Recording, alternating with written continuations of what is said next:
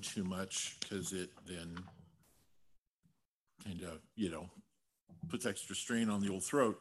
And um, I usually fail miserably. Um, Revelation song is obviously one of my favorites and such a worshipful song. It's, uh, it's really great.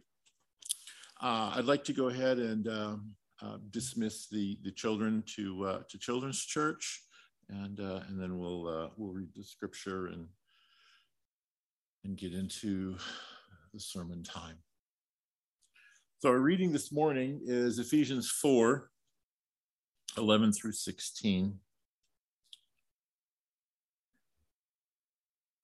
And he gave the apostles, the prophets, the evangelists, the shepherds, and the teachers to equip the saints for the work of ministry, for building up the body of Christ, until we all attain to the unity of faith, of the knowledge of the Son of God, to mature manhood, to the measure of the stature of the fullness of Christ so that we may no longer be children tossed to and fro by the waves and carried about by every wind of doctrine, by human cunning, by craftiness, in deceitful schemes.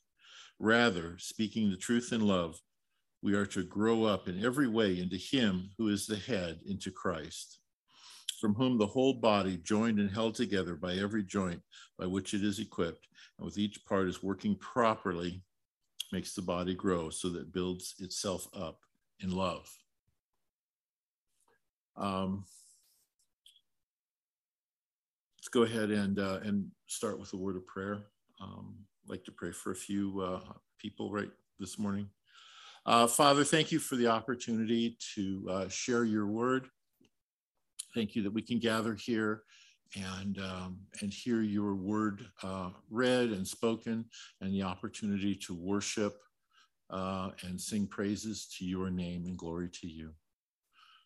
Lord, this morning we pray for uh, uh, Steve Krentz's friend Anthony um, with uh, he choking on a piece of food and going into cardiac arrest, and uh, currently is is in a coma. And we we ask for healing and restoration for him, uh, comfort and peace for his family. We pray for Tim and Lisa who are away, and they're um, at the uh, memorial service for Lisa's uh, brother um, and this, this unexpected uh, turn, and uh, that you will uh, give both of them peace and comfort, but also an opportunity to be a light um, shining on you uh, with meeting um, all the people and being with the family. Thank you for our time, Lord. In Jesus' name, amen. as I said, Tim and Lisa are in, are in, New Mexico this week for the memorial service for Lisa's brother. Uh, Tim will be back in this pulpit next Sunday, but then they will be returning to New Mexico uh, the following week for Lisa's sister's memorial. So uh, please uh, keep uh, Lisa and Tim in your prayers for the next three weeks as they go through this time of uh, mourning and grieving um, and, and a lot of travel too. It's, it's going to be really busy for them. So uh, I'm obviously preaching this morning. Uh, Joel will be preaching on uh, May 15th. And I asked him what he might be preaching on. Uh, like ladies showing up at a party in the same dress, you just don't want to be, you know, preaching the same thing uh, two weeks in a row. So when I asked Joel, he said, I'm going to preach on the Song of Psalms. Uh, that's the, the romantic poetry of Solomon to his young shepherdess and I replied, Ah, yes, you're a newlywed. I've been married 42 years. I'm doing lamentations. so before you all go running down to children's church, Kathy knows I was telling that joke. So don't get all excited. Um, the uh, the subject of discipleship's been kind of in the conversation recently. Uh, a lot of people are talking about it. A lot, some people have been talking to me about it, talking about discipling or accountability. And I thought I'd like to speak about it uh, this morning a little bit. Uh, I did teach on it uh, back in 2012, but when I mentioned it to Kathy, she didn't remember, so I figured it was safe to use the same notes. the, um, the definition of a disciple is a person who is a pupil or an adherent of the doctrines of another or a follower. And, and I think in our world, we so much you know push being a leader being out front being leading edge and all that that we kind of dismiss the idea of being a follower. In this case being a follower is a good thing. Uh, so i chose uh, the ephesians 4 passage as, as kind of our central passage this morning. Uh, the first uh, verse verse 11 and he gave apostles prophets evangelists the shepherds and teachers and a lot of the sermons I've heard and a lot of the commentaries I read spend a lot of time on verse 11. They spend a lot of time defining each office mentioned here and how blessed it is to be in that office and to be that person and, and all the work that went into them being that person and by my book. Um, they tell us how important it is. And with all due respect, I'd like to rephrase verse 11. My, this is the Dan paraphrase. Uh, I realize um, Paul was an inspired writer and was directed on how to write it, but I like to kind of tweak our perceptions a little bit. So, my paraphrase is God called some saints to equip the saints for the work of ministry. Let's just take verse 11, set it aside. We'll do it some other week because it's not the subject. The subject is the saints, and that those saints are being equipped for the work of the ministry for building up the body of Christ. And that needs to be our central focus. The ones who are doing the work of ministry, and those of us in various people called it the gifted offices, the gifted officers, the leadership, etc., etc., etc. We are there to equip the saints. We are there to equip you to do the work of the body of Christ. He goes on, until we attain to the unity of the faith. That's the first goal. That's the first goal in this list here, this subject, is that we all attain a unity of the faith um, that's that's our job as leadership is to equip you the saints. And by the way since i said saints equipping saints that's also our job to um, to attain unity. Uh, this is consistent with the expressed will of god. God several places um, uh, in ephesians 1 9 and 10 he says making known to us the mystery of his will according to his purpose which he set forth in Christ as a plan for the fullness of time to unite all things in him, things in heaven and things on earth. In Ephesians 3 6, part of that unity was the bringing in of Gentiles as fellow heirs, members of the same body. The idea that we're to be joined in this unity, and it takes some work for us to do that.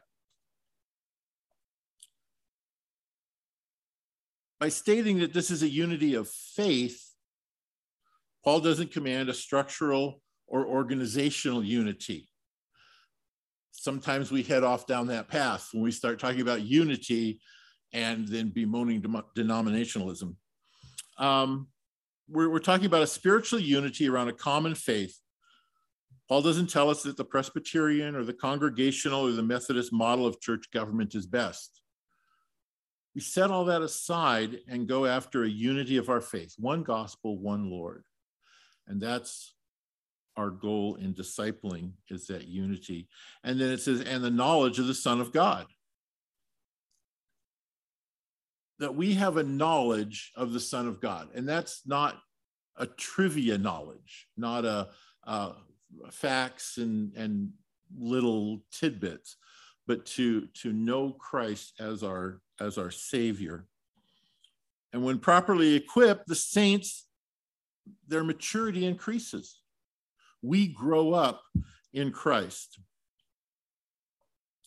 Um, and it says, of knowledge, Spirit of God, to mature manhood, to the measure of the stature of the fullness of Christ. Saints, bringing saints to maturity, according to the measure of Jesus himself. So as the years pass, we should not only grow old in Jesus, but more mature in Jesus. We can't just simply grow old and say, yeah, I've I've been a Christian for 142 years. Um,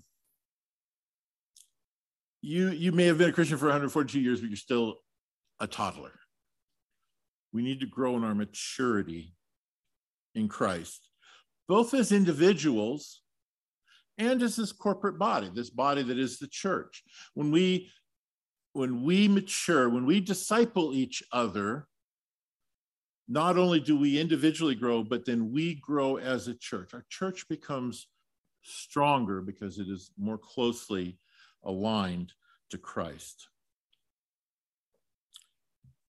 He goes on to say we should no longer be children, tossed to and fro and carried about with every wind of doctrine. It's been windy, like for what, the last year and a half? I don't know. It seems like it. You know, last night my house started at the front, the wind blew and the house creaked and it creaked. You could hear like every joint through the house creaking in progression as it goes through the house. Uh, I was kind of afraid it was going to go over. But getting blown around by wind is kind of what we live with out here. But being blown around by winds of doctrine. Somebody comes up with a great new idea and and people follow it because it's new and it's shiny. And we need to be careful of that. Understand that there's disciplers and there's deceivers. And the deceivers are effective because they target the immature who don't know the truth of the word of God. The easiest way to deceive you is talk about something you don't know and tell you that I know better. That's what the deceiver targets the immature believer. They lie in wait. They look for the target to deceive. And they're out there and they're like landmines. But the mature Christian can recognize the disturbed ground, recognize that there is a problem in a, in a uh, false doctrine. And uh, part of our job is to discern that, to declare that, and then disciple those who aren't ready to do that. Speaking the truth in love. Sometimes we turn this into a process. I'm going to talk about relationship processes, discipleship programs here in a minute. It's one of my favorite icky topics. Um, this speaks not only to how we relate to each other in God's family, but how the saints should deal with those deceivers. I mean, we just want to tar and feather them and drag them out of the church, right? Or I guess now just flame them on the internet or dox them or something. But we need to treat everyone with love, speaking truth in love. That's a sign of maturity. That's the mark of a discipler, is speaking the truth, but speaking that truth in love uh, and grow up in every way into Him who is the head, into Christ. That's one of the ways we describe that maturity is that we grow up into Christ, who is the head. This defines the direction of our maturity. We're to grow up, and we're going to grow up. We never grow independent. We never grow away. We never grow to stand on our own we're growing up into Jesus Christ our Lord. Uh, 2 Timothy 1 and 2 um, uh, says, um, You then, my child, be strengthened by the grace that is in Christ Jesus. And what you've heard from me from the presence of many witnesses entrust to faithful men who are able to teach others also. What, what Paul says to Timothy you've heard from me in the presence of many witnesses what Paul has said to many witnesses, what Timothy has heard. He said, entrust this to faithful men. Entrust this to those mature disciplers who can teach others. We are called to become disciples who make disciples. It's a never ending process. Um, used to be real uh, kind of popular um, was a pyramid scheme. And they always show mathematically a pyramid scheme just doesn't survive. Um, And this is the one pyramid scheme that works perfectly. We just disciple disciples, and it just goes on and on and on. And uh, God goes, Math? Remember, I made math, right? That the idea that we can, we have this huge pool of people that need to be discipled. And I'll talk later that we're in that pool too. So, discipleship is who we are, not something we do. Um, there's, there's always programs. There's always, you know, a six week course or something like that. Uh, they, they call them shepherding programs. I've, I've been, I grew up in the church and, and I've been in church leadership for unspecified number of decades. So I've seen a lot of these things. Um, so shepherding programs. I don't like being called a shepherd. Don't call me a shepherd. Shepherd implies that you, the sheep, are a different class of creature than I am. Christ is a shepherd. I'm just a rather large sheep. I'm not fat, I've just got thick wool. we, we are disciples who are discipling. We're not segregating into different classes. So um, when we talk about all those leaders in, in verse 11 of Ephesians 4, firstly, they are saints themselves. So, so these, these programs tend to be top down um, organizational charts. Um, but we need to become disciples who disciple. We aren't better than the person who we disciple.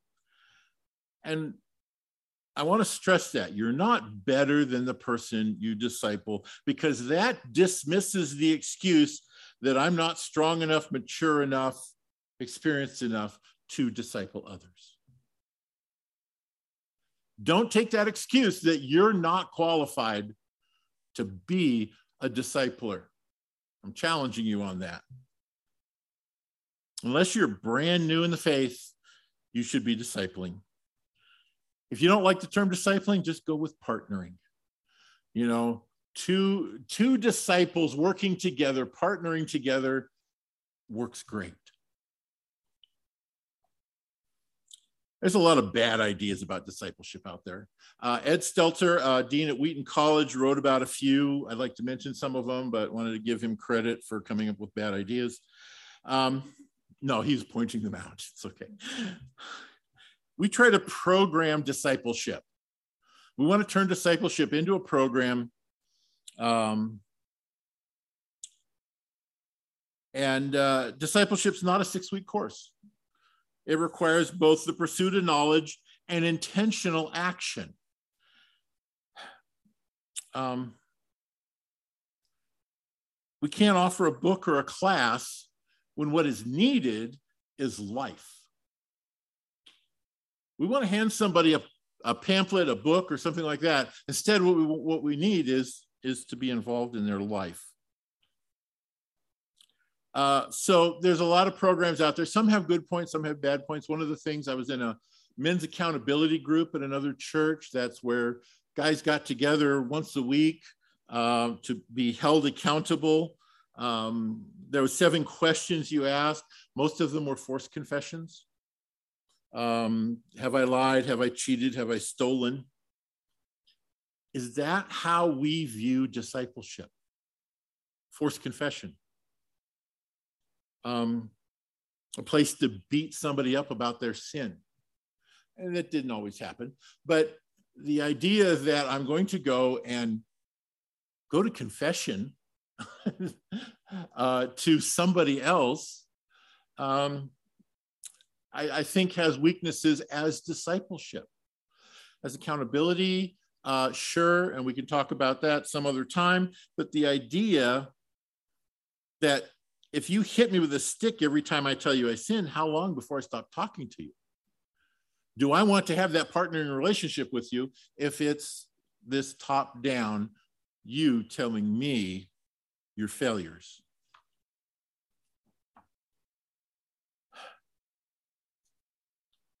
It is important to meet sin, sin head on. In a discipleship or accountability relationship, if you do it in an unloving way, we can turn that relationship sour very quickly. I've been handed lists of a dozen family and told these are who I'm discipling. What are they? They just handed me a list and says, You're a shepherd. These are the people you're discipling. And then I was told to fill out a contact list once a week and turn it in. You have to call all these people.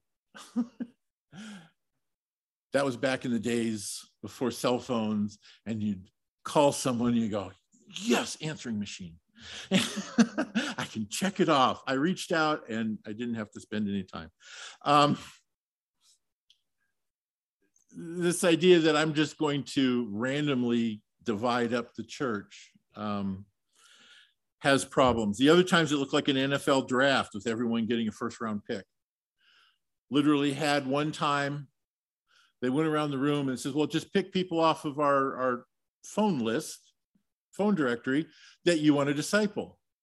By the time it got to me, all three of my children had been picked by somebody else.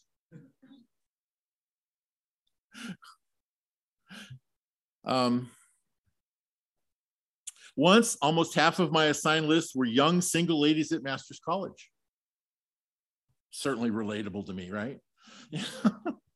Middle aged dad of three. Yeah. yeah, it's not creepy at all that some guy calling the dorm, hey, is Sharon there? Um,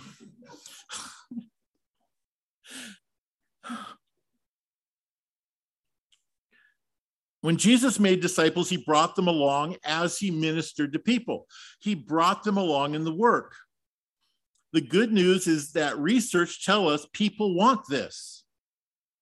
People want to be involved in your life when you're discipling them.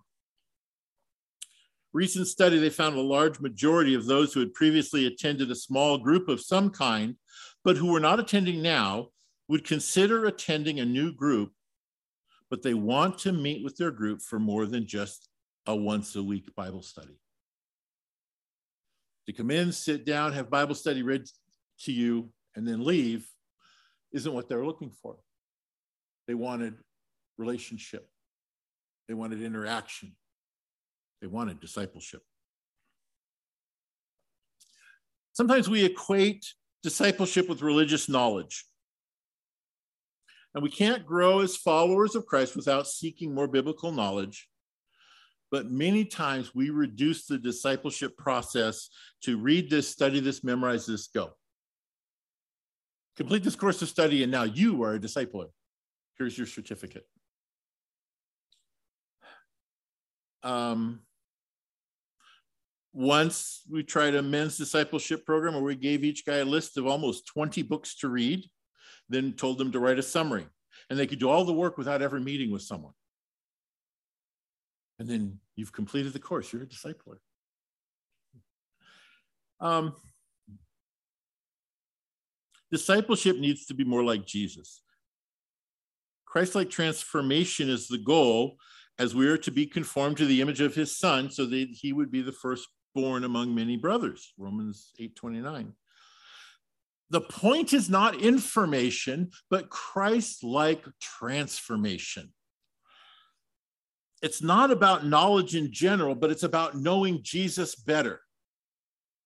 How do you get to know Jesus better? Spend time with him. Spend time in his word, not looking for knowledge, but looking for Jesus. Meditate on his words. What does he say? What does he do? Um, when we disciple, we often don't offer practical steps. It just becomes this vague um, thing. There's no goal, there's no object. It's just discipleship. We need to be unapologetic that we want to encourage people. We want to be unapologetic in what we're calling them to. We want them to be grounded in their faith. Without faith, you're just hanging out. that they're consistent in the word, that they're in a small group with others. Don't, don't hive off your discipleship partner and keep them to yourself. Encourage you and them to be in the congregation with other people. Give people steps to take to, and then be the person with whom they take those steps. Don't give them a list and say, call me when you're done. Say, let's go do this together. That's discipleship. Discipleship requires love. If you have no love for the church or her members, you can't disciple those within her. You don't have love for the body, you have no business being in the discipleship business. You're not discipling saints. You're, you're picking up customers. Uh, you can't disciple with, without love because you don't care. Without love, you don't care what happens to your brother. You don't feel their pain or rejoice in their joy. You're not worshiping with them together. John 13, uh, 34 and 35, a new commandment I give to you that you love one another just as I have loved you. You also are to love one another. By this, all people will know that you are my disciples if you have love for one another. Loving one another is the mark of a disciple.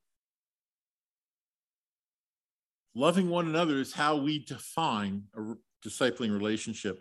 When Jesus washes the feet of his, disciples, he said we should love each other as he loves us. And that's a tall order. That's a really tall order. Um, loving God and loving each other then, though, becomes the defining trait of a disciple and becomes the defining trait of a disciple maker. Um, in Second Corinthians 12, Paul talks about, I'm coming for the third time and I don't want to be a burden. I seek what is not what is yours, but you. So his only concern for them was them. He wasn't there for the stuff, he wasn't there to enrich himself, he wasn't there to sell books, cassette tapes. He wanted what was best for them, even if it was at his expense, even if he was the one who was putting out the effort. Paul loved them. Paul loved, and I've always been fascinated that Paul says these harsh things to the church at Corinth, and then he repeatedly says, Wow, do I love you? Do you have any idea how much I love you? And all that comes out of that love. And he says, Look, I'll, I'll be spent for you. That's what matters. Because discipleship without love is a burden. Discipleship without love is a burden, and you're not very good at it. You don't become good at discipleship if you don't love. And don't think people won't notice that you don't love. However, discipleship marked by love becomes a blessing to all those involved. And by the way, people will notice that too. People will notice that you love the body and that you have a burden for them. First Peter 1 22 and 23 um, love for each other is the mark of a pure heart. That's how we show love. Galatians 6 2 says, Bear one another burdens and so fulfill the law of Christ. Love means we invest in the disciple. When we are discipling someone, we invest ourselves in them. We can't stand off we can't do it on a phone call and hope to hit their answering machine. Discipleship requires a servant heart. Well, you probably figured out by now you're not doing it for the money. this isn't even like a, a, a line on your resume. This isn't a title. This isn't a gifted office. This is life's work. This is what we are supposed to do said in John 13, Jesus washes the feet of the disciples. You need to be willing to wash feet. It's true. Uh, in Second Corinthians 11, Paul writes about what it's like to be, in, be the Apostle Paul, discipling believers. Five times I received at the hands of the Jews 40 lashes less one. Three times I was beaten with rods. Once I was stoned. Three times I was shipwrecked. A night and a day I was adrift at sea. Does that, does that encourage you to be a disciple? Paul can only do that with the heart of one who's ready and desiring to serve. He repeatedly says, just look, this happened, set it aside. I want to disciple you. I, I want to love you. I want to grow you in Christ. Um, discipleship's family. We talk about family a lot. Discipleship is family. Romans 14 says, Don't cause a brother to stumble. Um, and uh, kind of as Jonathan was talking this morning about good works, that it's, it's easy to know the quota of things that we don't. Don't cause a brother to stumble. How many times are you allowed to let a brother stumble? None. but um, if anyone does not obey what we say, this is Second Thessalonians, uh, take note of that person, have nothing to do with them, that he may be ashamed. Do not regard him as an enemy, but warn him as a brother. So if you're not causing a brother to stumble, how much? What's our quota of loving that brother? Is there a limit to how much we're supposed to love the brother? Is there a, a, a point that we can say we loved our brother enough and we can move on i guess to stumbling them i guess you, but the idea that the negative things that we're not to do are absolute zero but love and caring them and caring for them uh, is limitless we should treat each other as a brother in the new testament brethren brother sister is used about 250 times.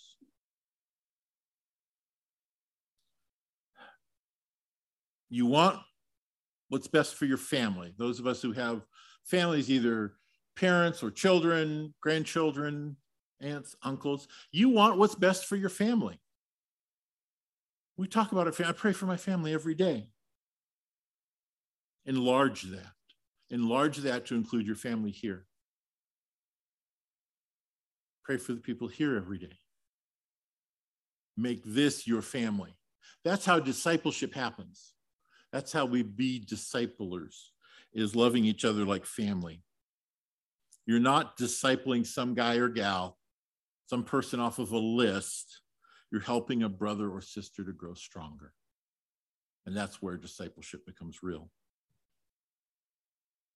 Important point discipleship is for you too talk about urging you to be a discipler and, and all of that.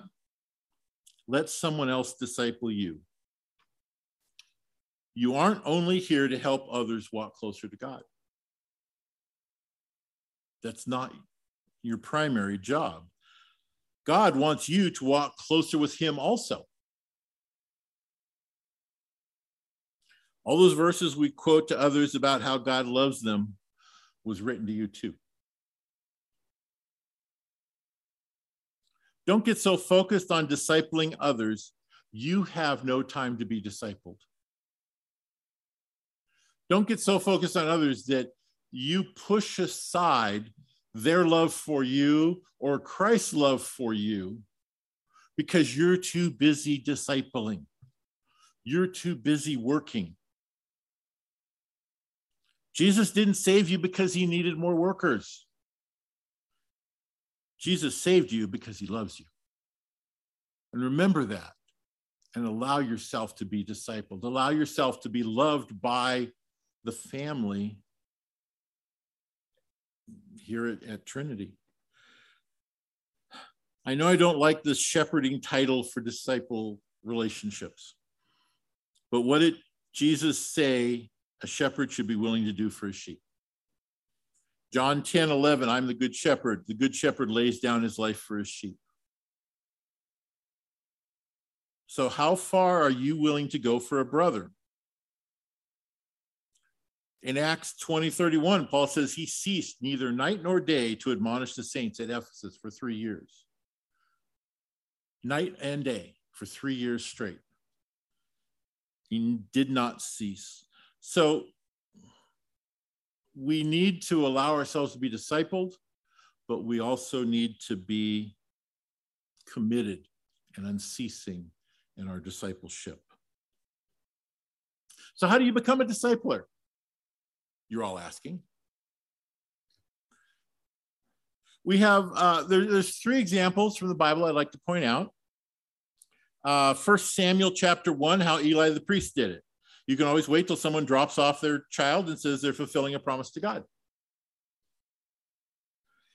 This is called the sit and wait strategy. Maybe not the best idea, but it's there. How Jesus did it with the disciples. Uh, Matthew 4, John 1, Mark 1 follow me, and I will make you fishers of men. Call them out Call them forward.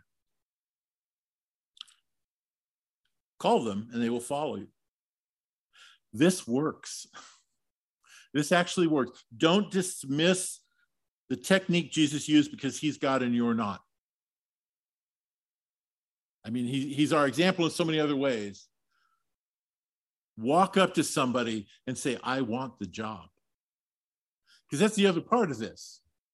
The, the implied contract here with Jesus and the disciples is what? Follow me, and I will make you fishers of men. It comes with a promise of an enhancement of something of growth for you. So don't dismiss that. God lays someone on your heart, walk up to him and say, I want the job of discipling you. Let's do discipleship together. How Paul did it bring them along in the work. Um, and in Acts 15 36, Paul says to Barnabas, Let us return and visit the brothers in every city where we proclaim the word of God and see how they are. Having them work with you in ministry is a great way to disciple. Um, when I was little, like really little, my dad started teaching me how to work on cars.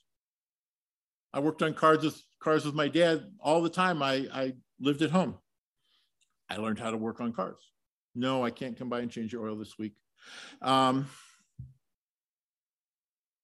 but having them work with you in ministry is a great way to disciple. The other thing that happened was a lot of times my dad and I were in the garage, and that's where I was discipled because my father was a man of God that's where I learned from him how to be a man of God.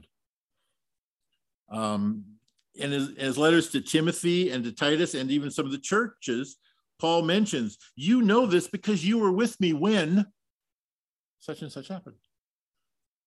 Bring somebody along in the work. Discipleship is not this box that we go and do. We live life and bring them along and disciple. And you're a disciple, you're a discipler, and you're an example. And both of you live life in Christ. Which brings us to an important point be worth following. Be somebody who is worth someone wanting to be discipled by you. I could have made that sentence better, huh?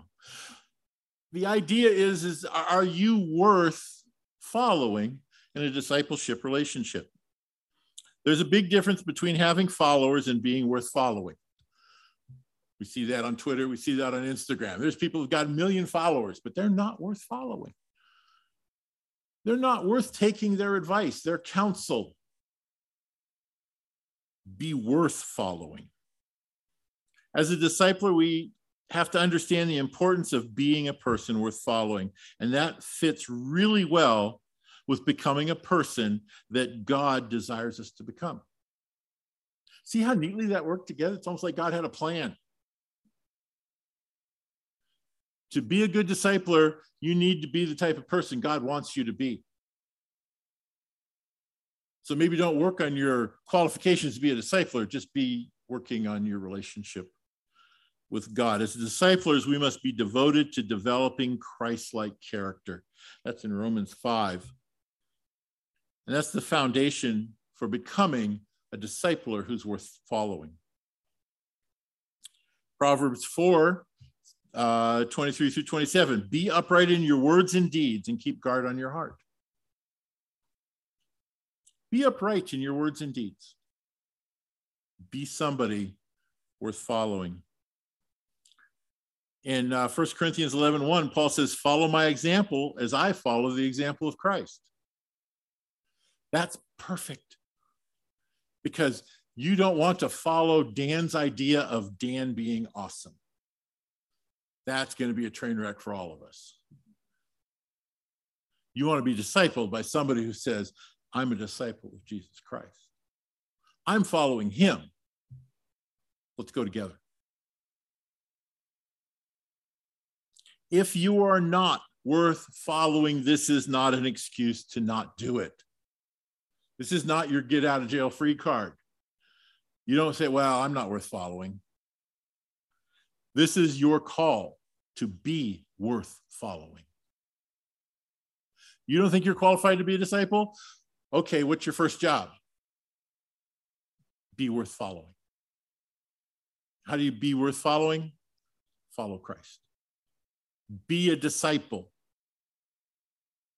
And then you can be a discipler. So if you're worth following, teach what's worth following. Second Corinthians, or I'm sorry, Second Timothy 3, 16 and 17. All scripture is breathed out by God and profitable for teaching, for reproof, for correction, and for training in righteousness, that the man of God may be complete, equipped for every good work. There's that word equipping again.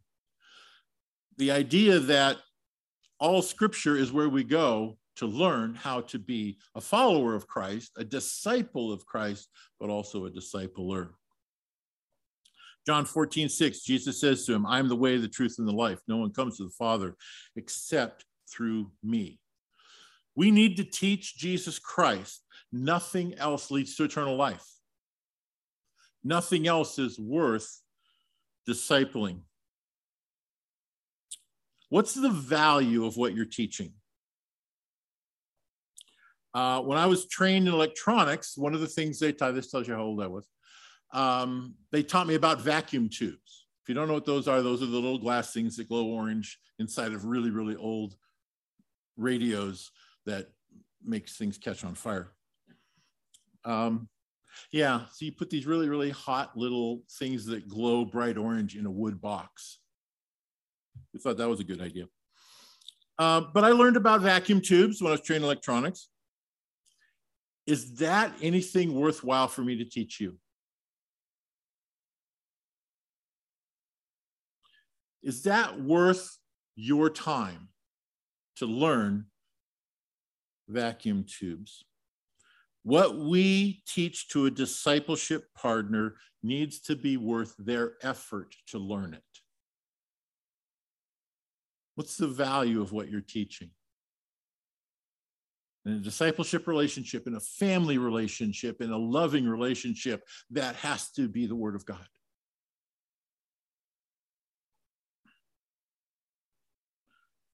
Second Thessalonians 2 14 and 15. To this he called you through our gospel that you may obtain the glory of our Lord Jesus Christ.